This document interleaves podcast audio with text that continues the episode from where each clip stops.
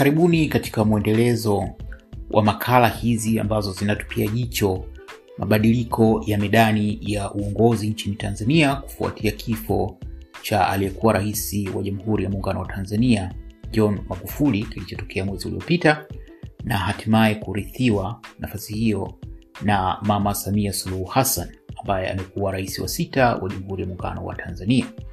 Sasa staili ya uongozi wa Rais Magufuli ilikuwa ni ya mtu mmoja, unasema serikali ya mtu mmoja. Yeye ndio alikuwa serikali kuu, yeye ndio alikuwa idara ya usalama wa taifa, yeye ndio alikuwa CCM, yeye ndio alikuwa bunge, yeye ndio alikuwa mahakama. Kwa kweli ilikuwa ni tatizo, na kwa bahati mbaya katiba ya Jamhuri ya Muungano wa Tanzania inatoa mamlaka makubwa sana kwa rais na inatoa fursa kubwa kwa mtu kuwa dikteta.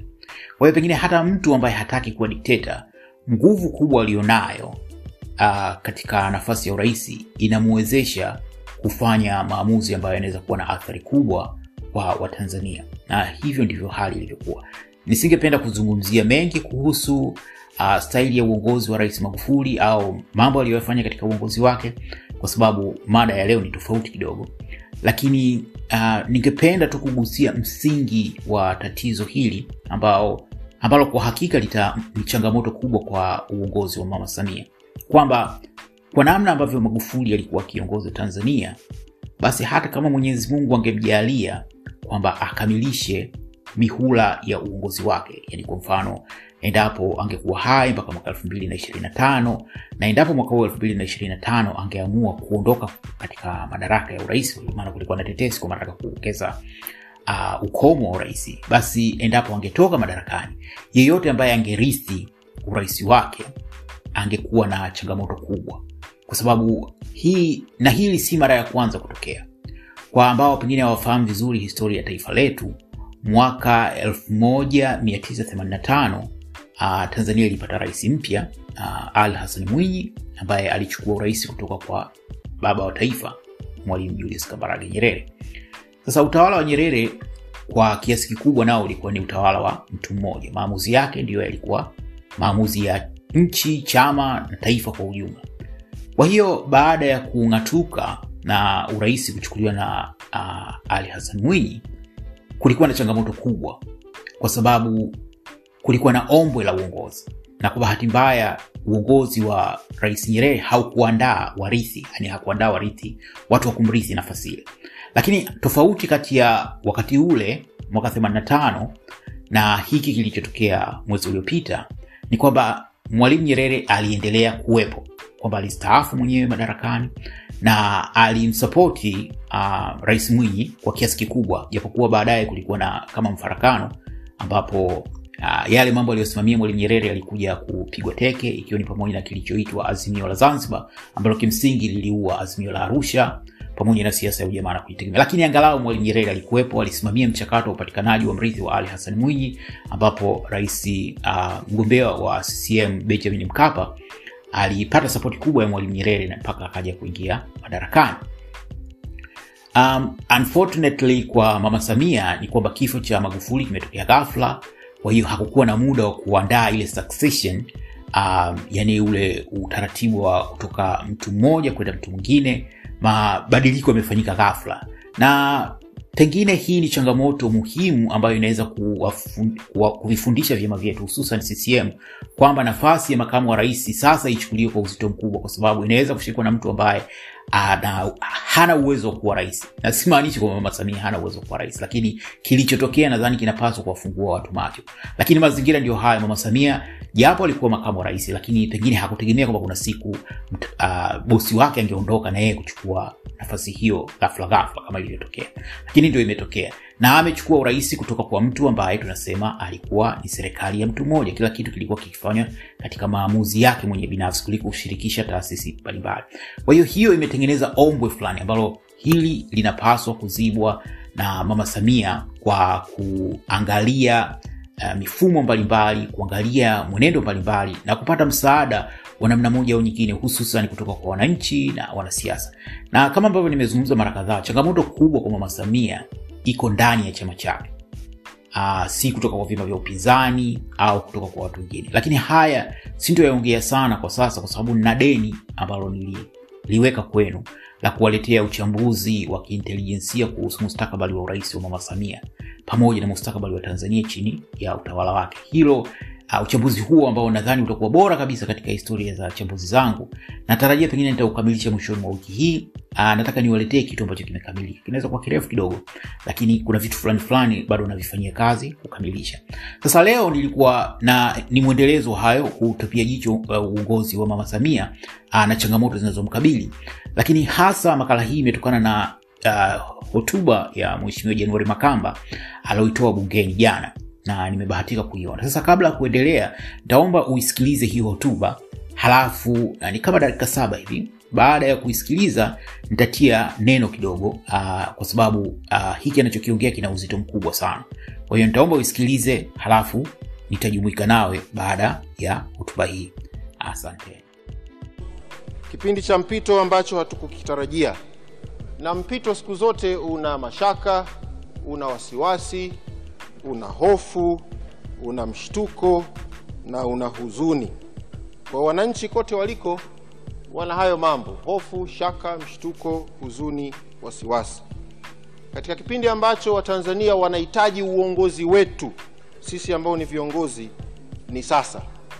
Bahati nzuri, Mheshimiwa Rais wetu mpya ametoa kwa kauli zake na vitendo vyake, ametoa mwelekeo mpya ambao unaleta matumaini mapya, matumaini mapya ya kutupunguzia huzuni, kutupunguzia mashaka, kutupunguzia mshtuko na wasiwasi. Mwelekeo aliotoa Mheshimiwa Rais una sehemu nne. Ya kwanza ni kupunguza maumivu ya jeraha la msiba. Sehemu ya pili ni kutuunganisha Watanzania.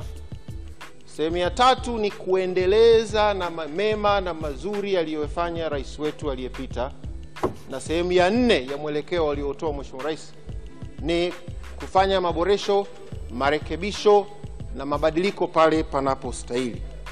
Nimesimama leo kwa heshima na taadhima mbele ya ninyi viongozi wangu kutoa wito wangu kwamba nasi tujielekeze huko katika mwelekeo huo huo ambao ameutoa Mheshimiwa Rais katika kipindi ambacho nchi yetu inahitaji umoja na utulivu na mshikamano ni sasa. Kauli kauli za utengano, kauli za kutiliana shaka, kauli za kutuhumiana, kauli za kuhukumiana hazijengi na zinawachanganya wananchi.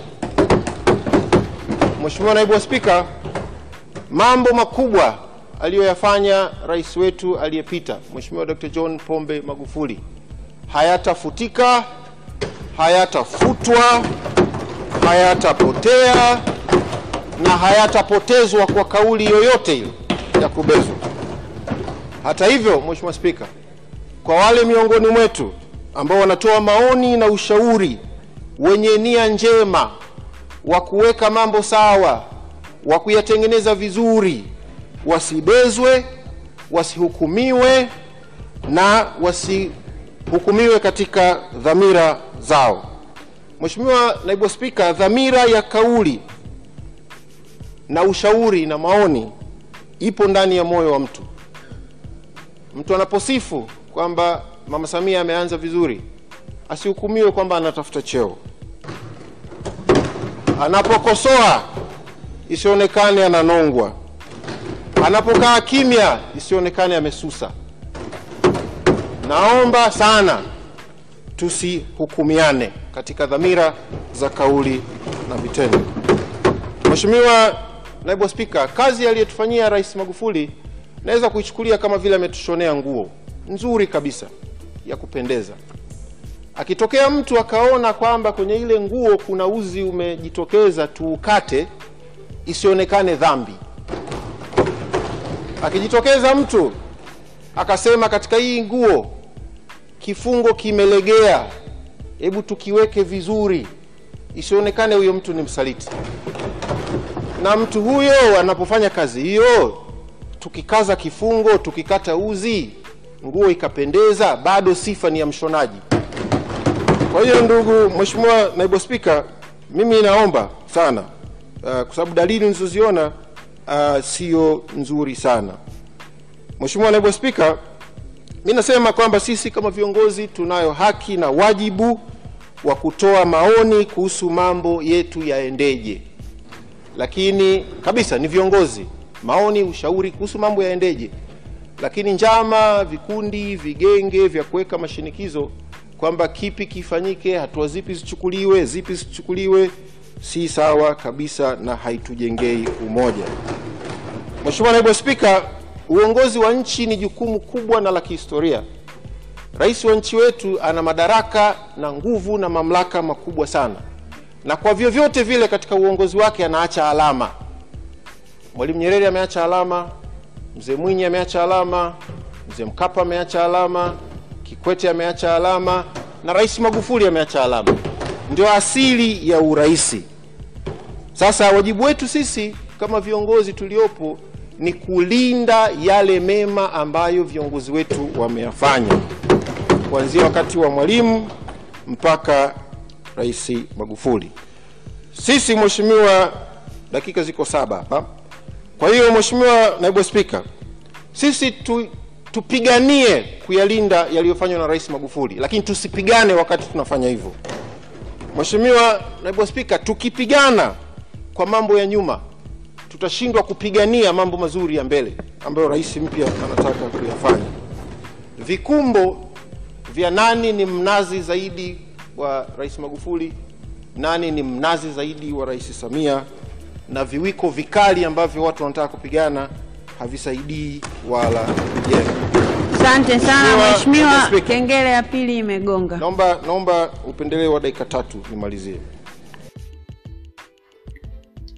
Naam, nadhani mmesikia hotuba hiyo ya Mheshimiwa Makamba. Ya bahati mbaya haikuwa ndefu sana, lakini ingekuwa ndefu sana pengine nayo msingependa kuisikia kwa sababu uh, hii pia ni changamoto inayokumbana nayo mie katika utengenezaji wa hizi video. Najitahidi kupunguza muda kwa sababu kuna watu wanalalamika kwamba bando na zina eh, I mean, makala zikiwa ndefu zinakula bando, japo watu kwenye ubuyu walalamiki kuhusu masuala kama hayo, ila naelewa kwamba kuna watu genuinely wanazungumzia kuhusu uh, wangependa makala ziwe fupi.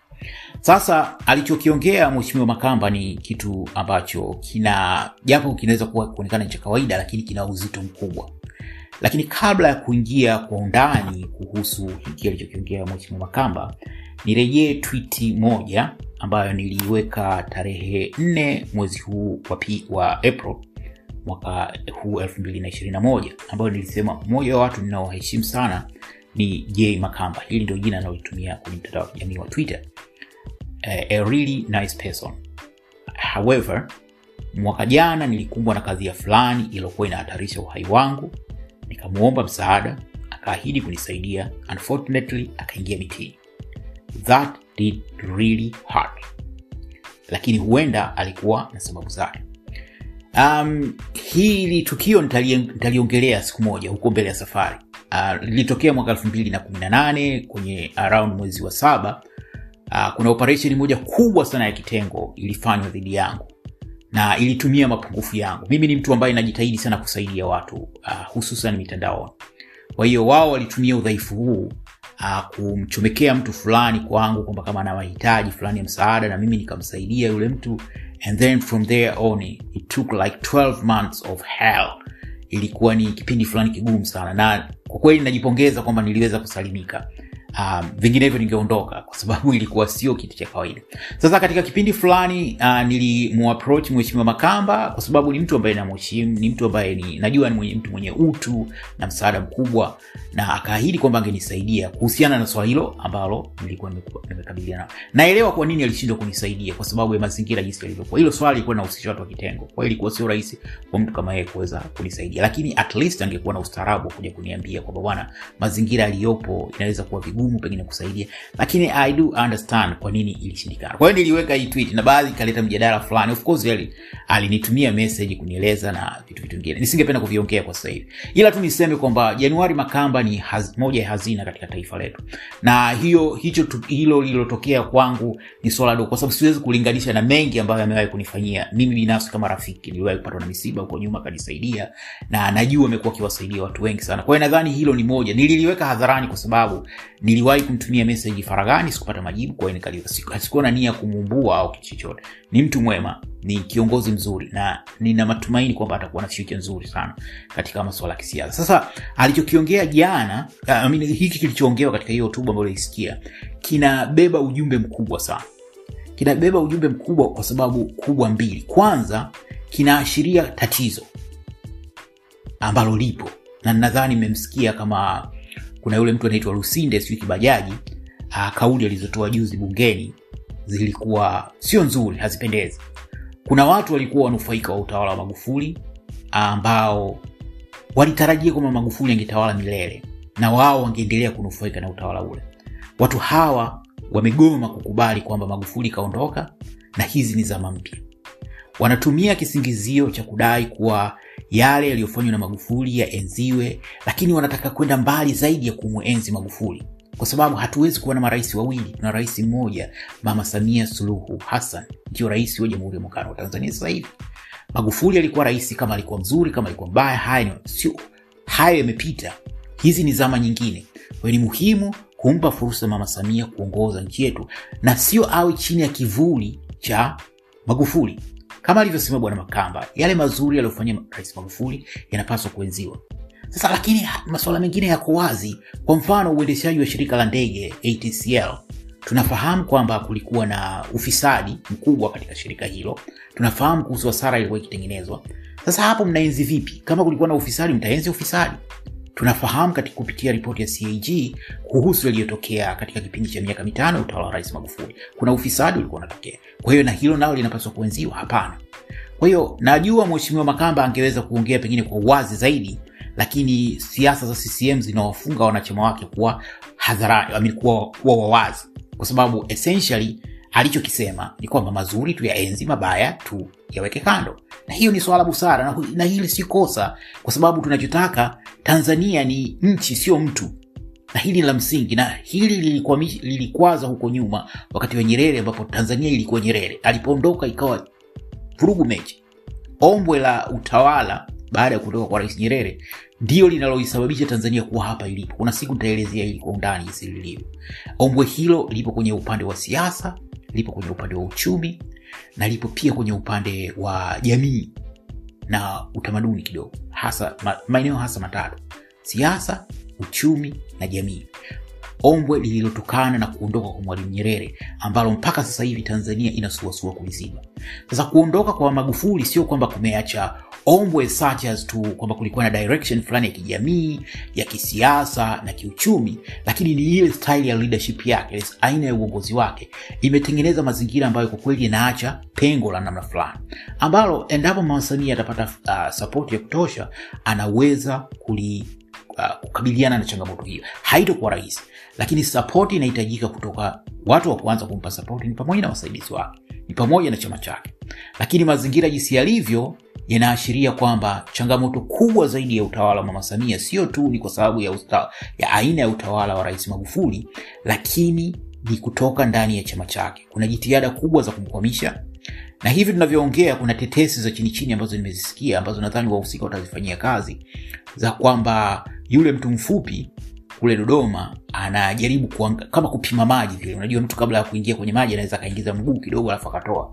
Kuangalia kukusanya sapoti ya kutengeneza mazingira ya kura ya kutokuwa na imani dhidi ya rais. Kwa hiyo hiyo ni moja ya vitu ambavyo vinazungumziwa zungumziwa bado katika early stages lakini ni moja ya possibilities zinazoangaliwa huko mbele katika kumkabili mama samia. Kwa hiyo ili aweze kufika mwaka elfu mbili na ishirini na tano utakuwa na changamoto nyingi sana hapa katikati ambazo itabidi aweze kuzikabili. Lakini hayo ni mambo ambayo mimi nitayaongelea katika huo uh, uchambuzi wa kiintelijensia kuhusu mustakabali wa urais wa mama samia ikiwa ni pamoja na aina ya watu ambao wanajaribu kumkwamisha na vitu kama hivyo. Kwa hiyo nilitaka tu muisikilize hiyo hotuba eh, uh, speech ya bwana makamba na kuwafungua macho kwamba hii hali isilivyo. Naamini kwamba huu huu ni mwanzo. Hali itakuwa mbaya zaidi huko mbele kwa sababu hii si vita kwa ajili ya tanzania. Hii ni kwa ajili ya maslahi binafsi. Lakini nampongeza bwana januari uh, kujitokeza hadharani kuongea kuhusu haya. Najua kuna watakao tafsiri vibaya zaidi lakini alichokiongea ni cha msingi kwa sababu wakati tunataka ma, eh, mazuri kwa wanaoona kwamba kuna mazuri ya magufuli yaliyofanyika yaenziwe lakini pia tanzania si magufuli tanzania ni nchi ya watanzania. Kwa hiyo uh, la muhimu ni mustakabali wa tanzania na sio legacy ya magufuli. Hiyo legacy ya magufuli ita, itaenziwa kama kuna mazuri yatakayofanyika kwa, kwa tanzania basi mimi natumaini kuwa nitaendelea kufuatilia kuwaletea chambuzi hizi zinazohusiana na changamoto hii tunayokabiliana nayo.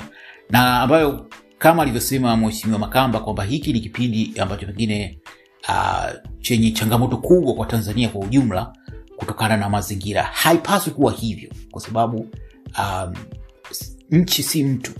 Na kuondoka kwa magufuli hakupaswi kuifanya tanzania isimame au isipige hatua.